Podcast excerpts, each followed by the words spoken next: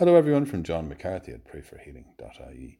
Quote from Pope Benedict XVI Let us allow ourselves to be filled with St. Joseph's silence. In a world that is often too noisy, that encourages neither recollection nor listening to God's voice, we are in such deep need of it. Today's Gospel reading is from Mark. We hear these words of Christ. He sat down opposite the treasury and watched the people putting money into the treasury, and many of the rich people put in a great deal. A poor widow came and put in two small coins, the equivalent of a penny. Then he called his disciples and said to them, I tell you solemnly, this poor widow has put more in than all who have contributed to the treasury, for they have all put money in they had over. But she, from the little she had, put in everything she possessed, all she had to live on. We thank you, St. Joseph, for your generosity and care for the Holy Family. Help us too to be generous in our daily lives. Bless us, Lord,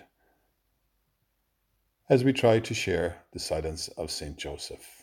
St. Joseph, patron of departing souls, pray for us. Let us pray together and say for one another.